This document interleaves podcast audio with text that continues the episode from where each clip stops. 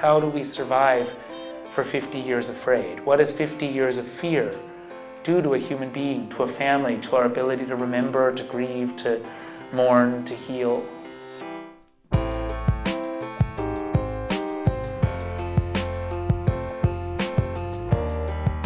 Hello, everyone. I'm Lisa Cohen. And I'm Abby Wright. Welcome to the On Assignment Podcast, Episode 3. Imagine what it would be like if you were making a film about the Holocaust and the Germans had won the war. In the tease, you heard filmmaker Joshua Oppenheimer describe that very situation in Indonesia, where he made two Oscar nominated films The Act of Killing and The Look of Silence. He is a unique filmmaker. He tells a story that is both far from our everyday experience and a universal story about power, life, and death. It's a difficult story, and this episode is difficult. We didn't really know where to begin ourselves, but the story of the making of the act of killing and the look of silence is one that everyone in the business of journalism, really every human, we think, needs to hear. It's a very complicated story, but the gist of it being hundreds of thousands of people were systematically killed in the 1960s in Indonesia. And family members of those murdered were exiled and shipped out to the hinterlands. And the people who committed these terrible crimes are part of the establishment today. And even they're all living in the same towns and cities right now. So you can imagine losing a, a loved one in the 60s, knowing who was responsible for it, and seeing them day in, day out. And in a climate where no one actually can say anything. These acts of violence happen with total impunity. No one has ever been held accountable. There hasn't even been a national conversation about it until, until now. now. Yeah. Yeah. So for this film, The Look of Silence, Joshua Oppenheimer had a partner basically, and it's the person that we follow through the film. His name is Adi. He's an Indonesian who lost his brother Ramli in the violence. He's one of the only people killed in his region of northern Sumatra who actually had a marked grave. When the filming was being done, Adi was living with his family amongst the perpetrators, like so many others. More than the filmmaker himself, Adi puts his life and his family's lives on the line to uncover the truth behind the film. This particular piece of work actually altered a national conversation on a really difficult subject. Yeah, it's a unique behind the scenes look. Joshua shared so much with us in the discussion about specific scenes from both of the films, characters from the films, and documentary filmmaking techniques that we're going to try to guide this conversation a little bit. So you'll be hearing more from us throughout this episode in order to set things up. And you'll be hearing sounds from the film. Joshua Oppenheimer in this conversation actually speaks specifically to the audio. It's what they call sound design and its importance to him. To learn more about Joshua and his Oscar nominated films, go to our website, onassignmentpodcast.org. Joshua told his story in front of a packed audience of our usual Columbia students, and there were also some Indonesians who themselves were impacted by the film. We'll learn what brought Joshua to that part of the world in the first place. Yes, I first went to Indonesia in 2001. I was invited uh, to teach a community of plantation workers how to make their own film, really, about their struggle to organize a union in the aftermath of the Suharto dictatorship, under which unions were effectively illegal. And I was I found myself on a Belgian-owned oil palm plantation in a remote part of North Sumatra, where foreigners really never visit. And on this Belgian plantation, the Belgian company made the women workers do the supposedly lighter work of spraying the pesticides and the herbicides, but they would give them no protective clothing. And when I arrived, I discovered that the women were, would expect to die in their 40s. They would get liver disease, liver failure, and they would die. We would steal labels from the pesticide and herbicide containers, and which the workers were really afraid to do. I mean, there was that much fear around. To go to the internet cafes, which had very slow connections in 2001, and type in the name of these chemicals and try and figure out what was killing the workers. And we discovered one herbicide in particular that was responsible. So the workers demanded or asked the company for protective clothing. And the company responded by hiring Pancasila Youth, the paramilitary organization in the center of the act of killing, to threaten and attack the workers. who dropped their demands immediately, explaining to me, well, you see, my, our, there was a mass killing here in 1965. Our parents and grandparents were members of the National Plantation Workers Union, as were all the workers on Indonesia's plantations. And for that alone, they were seen, in this, at least in that region, as likely opponents of the new military regime that was coming to power. And they were put in concentration camps, and a great many of them killed. And they said, we're, we're, so we're going to drop our demands because we're afraid this could happen to us again. Because Pancasila Youth is still powerful, and they were the main organization to carry out the killings in this region the, under, the, under the direction of the army. And in, in this moment, I remember thinking what's really killing these workers is not just poison, but also fear. And I felt like, well, we are consumers of this fear. That when we purchase anything made with palm oil from Indonesia, whether it's uh, skin cream or soap or potato chips or now biofuels, we are purchasing this fear. So when the plantation workers finished making their film, they say to Joshua, Now you should make a film about us.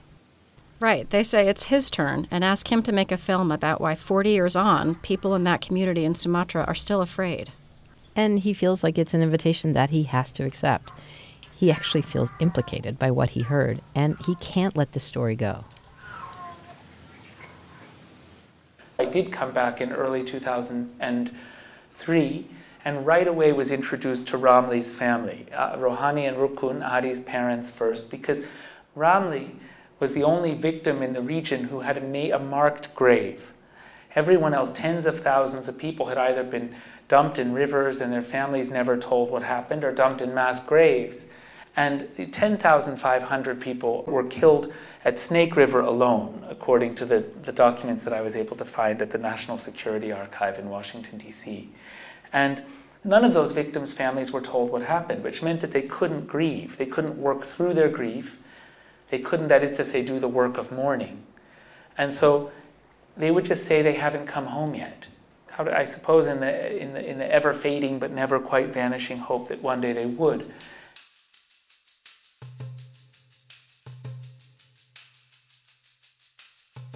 And so Ramli had become, over the decades, synonymous with the genocide as a whole, so it was inevitable I was introduced to his parents. I fell in love with Rohani right away, uh, Ramli's mother, and she wanted me to meet Adi, saying to understand what we lost, to understand what we went through, you must meet Adi because he looks like Ramli, acts like Ramli. She sees him, saw him, it seemed almost as a reincarnation of Ramli. And she called him to this, the village, and of course I met a man who never knew Ramli and who was very gentle and brilliant and resourceful. The survivors in Indonesia, if you were related to a victim or to a political prisoner, you were officially designated as coming from an unclean background. Tidak bersih lingkungan was the designation. And so, and, and, this meant you were not allowed to go to, certainly not allowed to go to university. And in that region, for at least, it meant that for the most part, you couldn't go to high school either. You couldn't, didn't have access to decent jobs. You couldn't be part of the government healthcare program even. And so for Adi to become an optometrist was an extraordinary accomplishment for someone from such a village, for a survivor from such a village. And he was desperate to understand what had happened. He knew the story of Ramli's death, which his mother, as he would put it, would say morning, noon, and night. And so he latched onto my filmmaking. Adi then started to gather survivors to tell me their stories. And in three weeks, the army came and threatened every one of them and told them not to participate in the film. And then they called me to a midnight meeting in Adi's parents' home, in the home you just where the film just ended, and said, "Please don't give up. You're here. You speak the language. Try to film the perpetrators." And that was a frightening thought to me. I approached the perpetrators and found and shot much of the early footage that Adi's watching in the look of silence. And of course, the survivors wanted to see that footage because they'd sent me to shoot it. And when they did, they said immediately, you must continue to film the perpetrators. You're onto something so important. Because anyone who hears the way they're speaking will be forced to acknowledge that in a terrible way, the genocide hasn't really ended. Because although the killings have ended, uh, survivors are still living in fear. Millions of people's li- lives are being destroyed by fear. And I remembered, of course, the plantation workers who I felt were still dying as a result of this. So Joshua realizes that the repercussions of the killings are still playing out in Indonesian society 40 years later. Right. So he spends the next two years filming every perpetrator he can find, working his way up the chain of command. And at the end of making his first film, and after connecting with Adi's family, Joshua gives Adi a small camera to use as kind of a notebook. And then Adi sends Joshua those tapes.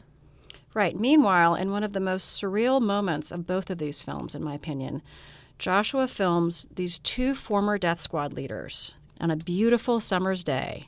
They're strolling along and they're on the banks of this river where they had helped kill thousands of people. And they actually stop along the riverbank to smell the flowers. That's when Joshua says he knows that there's a second film to be made.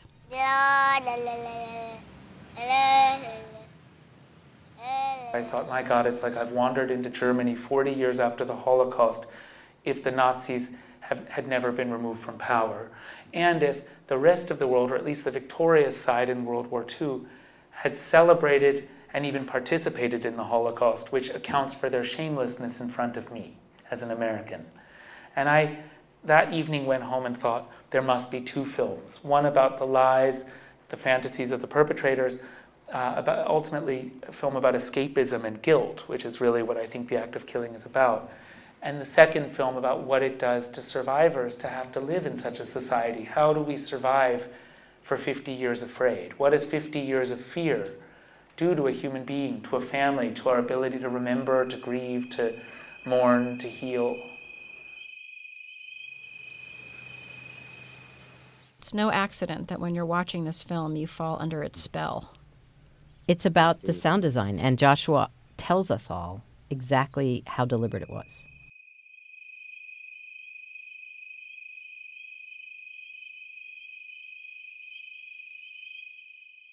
The act of killing's director's cut is punctuated again and again by these abrupt cuts to silence. Every sequence ends in one.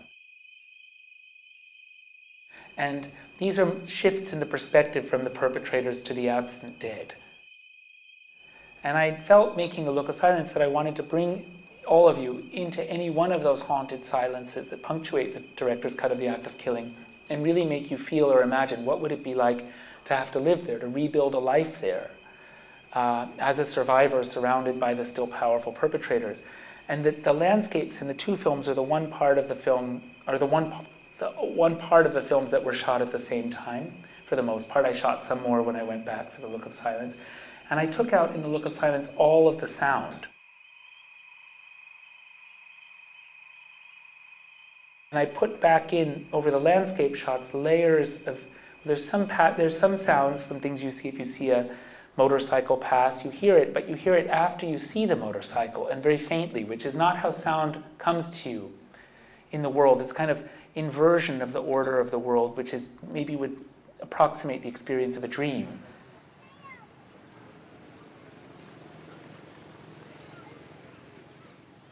Where things come to you, you know how there's a kind of continuous present tense in a dream? Something happens and you feel, oh, that's happening so you see a motorcycle, and then, oh yeah, there's a motorcycle, and you hear the sound. So I, I, put, I use the sound in that way, but above all, I layered those landscapes with 16, I worked with 16 tracks of cricket sound, which we played like a symphony in different combinations depending on the, the shot.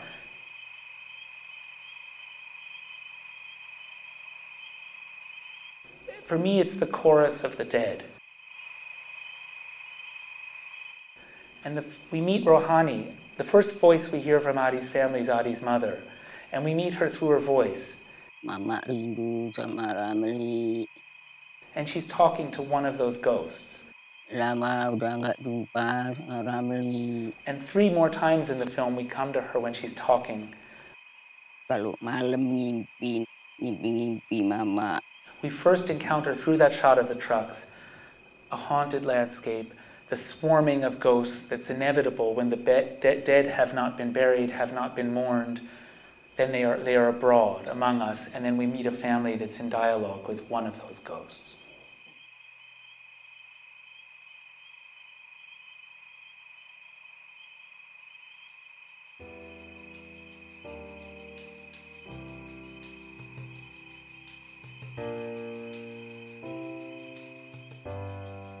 And when I finished editing The Act of Killing, but before it had its first screening, which was crucial, because I knew once the film had its first screening, I wouldn't be able to return safely to Indonesia for some time.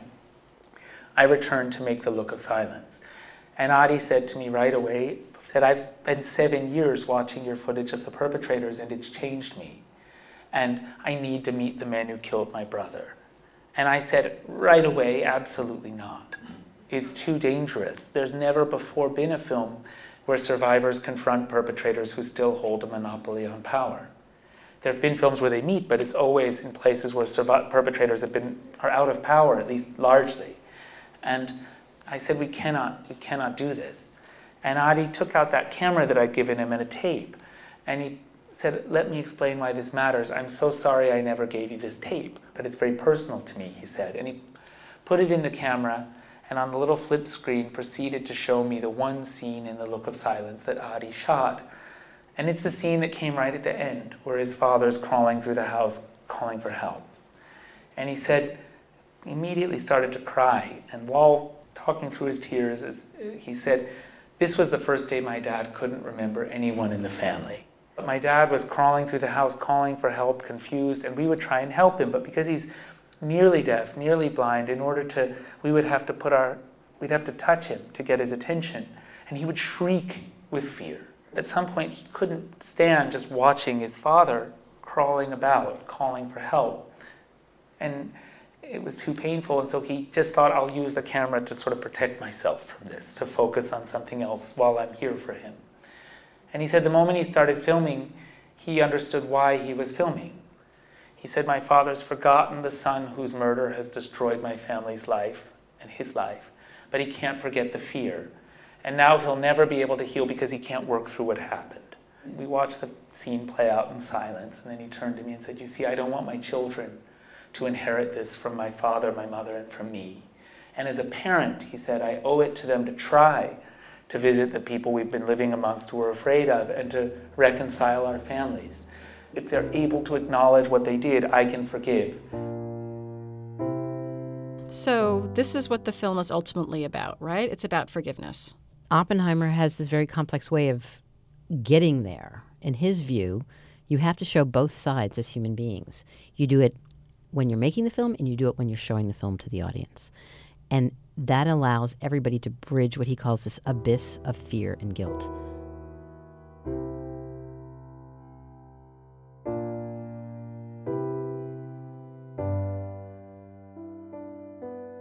It's very simple. Empathy is not a zero sum game.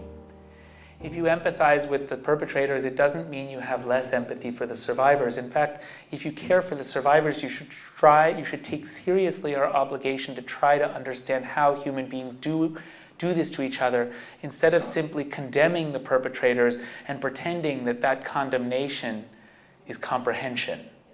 At first, you know, I'm filming people telling monstrous stories about monstrous things they've done in monstrous ways. And you're looking, of course, for monsters. And again and again, I felt I'm, I'm not finding monsters. They're ordinary people.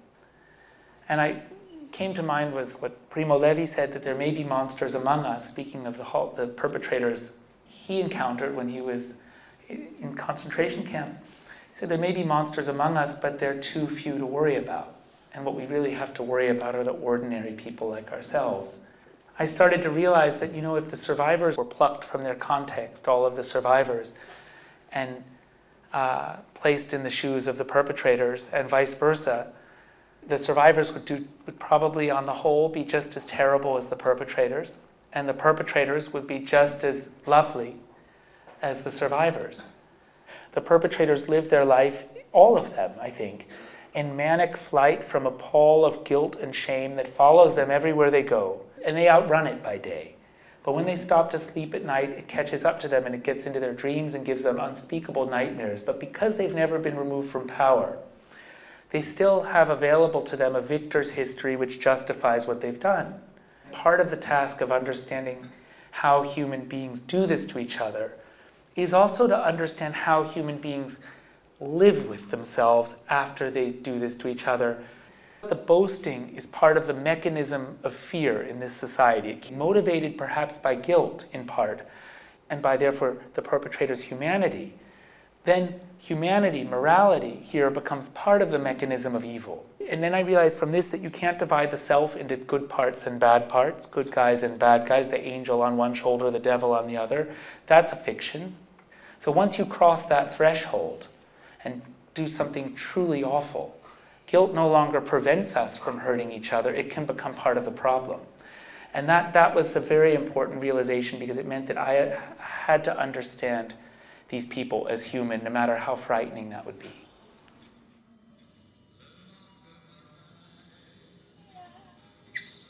To try to get to this point, what it means is that Joshua is becoming very close to people who had killed and had the power to commit that kind of violence again. And he was doing this while he was also spending all this time with Adi, who was putting his life on the line he tells us that he spoke to over 40 paramilitary leaders, including wow. one of them, Anwar Congo, in order to connect with these guys and to bring out their version of events of what had happened in the 1960s. He forms friendships with them. The most dangerous was surely with the paramilitary leader who was playing the keyboard at the beginning, Amir Siahaan, and said he should be given a cruise to America because America taught him to hate and kill the communists. That was the most dangerous because, you know, he, he had a cadre of thugs guarding the house uh, whom he could have called upon at any time to attack us. We always had a getaway car for Adi so that if he, uh, so that he would be able to leave bef- before everybody, as soon as we were done shooting, hopefully unbeknownst to the perpetrator. And we'd have Adi's family at the airport with their with bags packed, and we had to work quickly because word could spread. And every evening, in fact, I had to go back and spend the evening with Anwar Congo because if word did spread, the first person to be told would be Anwar Congo. And I felt actually bad because Anwar and I remain are still to this day close. Anwar saw the act of killing and was tearful, and he said, Joshua, this film shows what it's like to be me. And he and I continue to be in touch every few weeks, maybe every month now. He was a little bit like the canary in the coal. He was that was our early warning signal of some word had spread.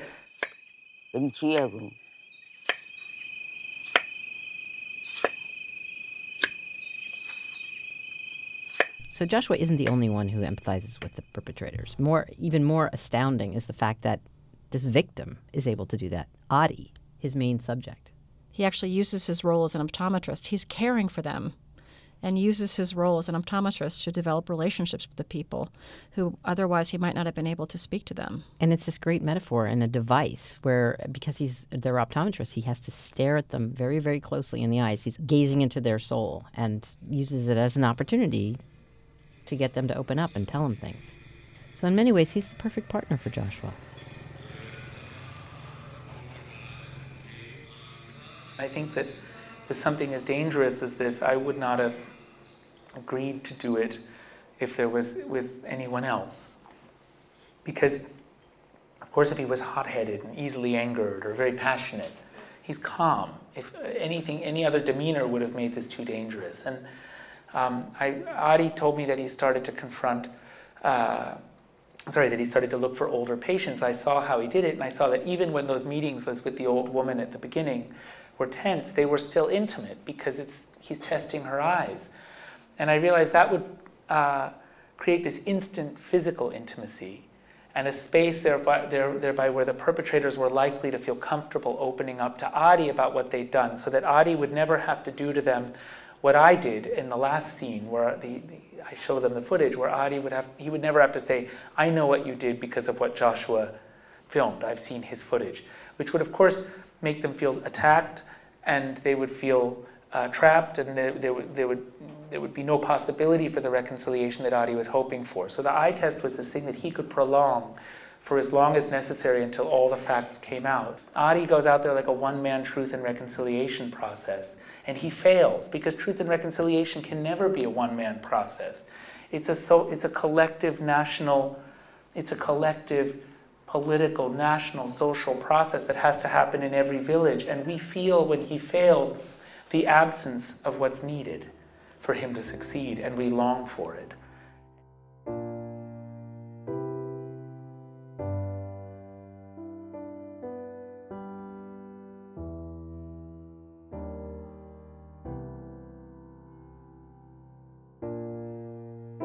First screenings of the act of killing were in secret, and they were held in, at the National Human Rights Commission for Indonesia's leading journalists, filmmakers, historians, uh, human rights activists. One of the journalists at the very first screening, in fact, was the editor of Indonesia's leading news magazine, Tempo magazine. And he phoned me the next day and said, I saw your film last night. He said, I've been censoring stories about the genocide for as long as I've been in this job. And I won't do it anymore because I don't want to become a, to grow old as a perpetrator like the men in your film. And he said, We're going to break our silence on the genocide in a, in a big way. And he sent 60 journalists around the country immediately, like uh, right away, to search for perpetrators who would boast.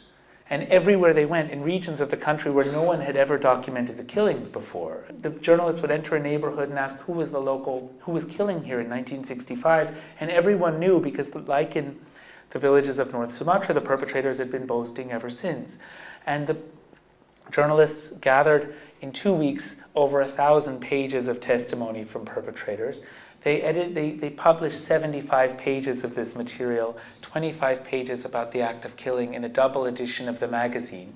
that came out in October 2012. And in one fell swoop, really, the mainstream media's silence on the genocide ended. It was a very brave thing of Tempo to do. It was almost newsworthy in and of itself, and I think they, uh, they won a major human rights award for that double, double edition of Tempo magazine. So, this led to many other major news outlets in Indonesia covering the issue and changed the way people talked about the mass murders. Joshua says people are now finally talking about the killings as a crime against humanity. There were something like 2,000 screenings of the film in the country itself, and he says it's been downloaded millions of times. And when the film was nominated for an Oscar, uh, the president's spokesman, the former president, Susilo Bambang Yudhoyono, his spokesman said, look, we know what happened in 1965 was a crime against humanity.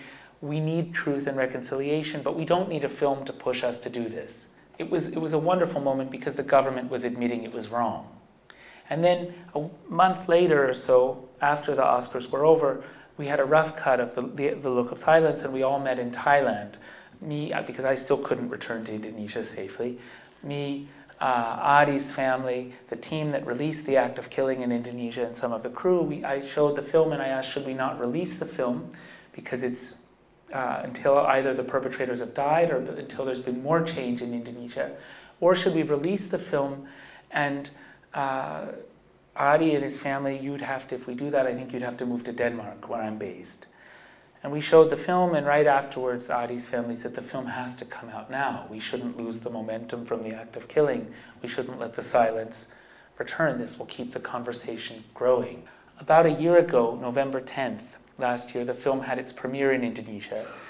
Whereas the act of killing began its life in secret, the first screenings of The Look of Silence were public and hosted by two government bodies, the National Human Rights Commission and the Jakarta Arts Council. They were held in Indonesia's largest theater, a venue for about 1,500 people. Twice there were billboards around Jakarta announcing the screening. All of this was unimaginable for the act of killing, at least at the beginning. Um, 3,000 people came. Adi came as a surprise guest and received like a 15 minute standing ovation from the audience that just couldn't believe that he did what he did. In that moment, uh, trending on Twitter in Indonesia and therefore around the world, because Indonesia is the world's largest Twitter using country, was today we have a new national hero and his name is Adi Rukun. Over the coming months, there's now been over 4,000 screenings of the film based on the reports of the organizers of those screenings. About 350,000 people have attended the screenings. And yet, uh, that has provoked a kind of backlash. The army pressured the film censorship board in Indonesia, which is under the defense committee of the parliament. Now imagine if the ratings agency that decides if a film should be PG 13 was under the Senate Armed Services Committee. It sounds wrong. Actually, what it sounds like is totalitarianism. And so the military's hired thugs uh, to threaten to attack screening after screening. And then using that, having hired the thugs, they then go to the screening organizers and say, we're sorry, there's threats of attack. We can't guarantee your safety. That continued until a group of students at a university in Yogyakarta in central Java uh, barricaded themselves into the university, went ahead with the screening, and received such positive coverage that the military backed off. But then on October 1st, the 50th anniversary of the start of the genocide, the military went on the offensive again and canceled event after event dedicated to talking about the 1965 genocide. The, this has only raised awareness and created an angry response.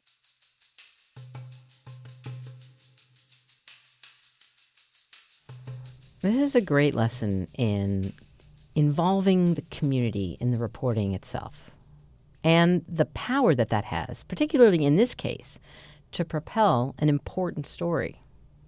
Yeah, it had a kind of snowball effect. You know the journalism cliche, of course, that great reporting shines a light in dark places, but it's actually happening in Indonesia as a result of these films. But so many people around the world actually don't know much about this story.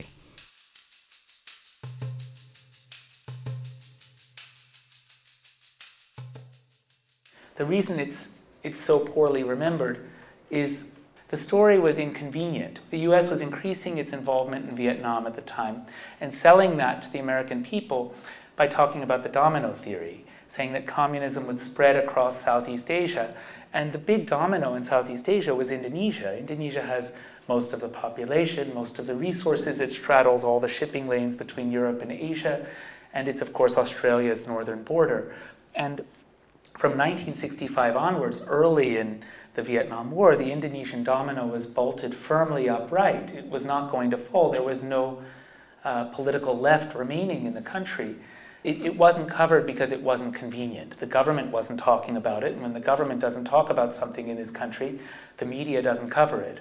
And I think we have to recognize that this film is not just Indi- about dealing with the terrible consequences of Indonesian history, but also American history.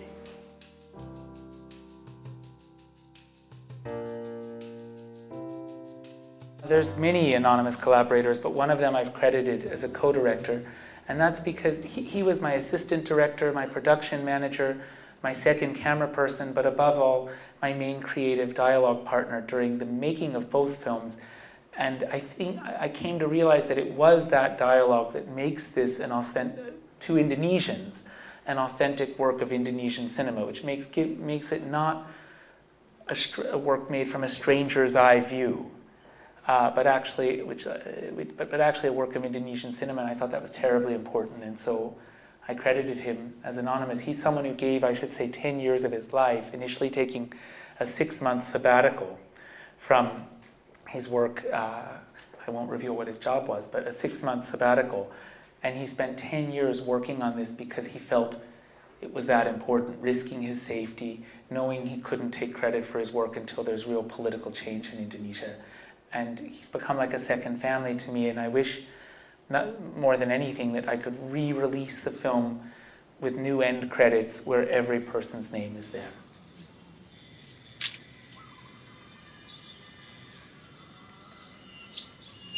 I, have said that these two films are my love letters to Indonesia, and I really mean it. I love Indonesia, but this film is for Indonesia. I think the reaction from younger Indonesians has been brilliant, incisive, passionate, people go to a movie and they find out that they've been lied to in school. It makes them angry. They question their parents. They question why they're now uh, either having children or expect or soon will have, soon to have children. Why they should send their children to school to be lied to. It's a very, I think that they, I've been inordinately impressed by Indonesians' response to these films. And you know, in terms of the change while I was shooting when I started, at least in the area I was filming, Indonesians barely had mobile phones in 2001. And by the end, everyone was on Twitter and Facebook and on their iPhone and their Blackberry. And it's hard to uh, stay confident that you're on the right path when it takes 10 years to do a project.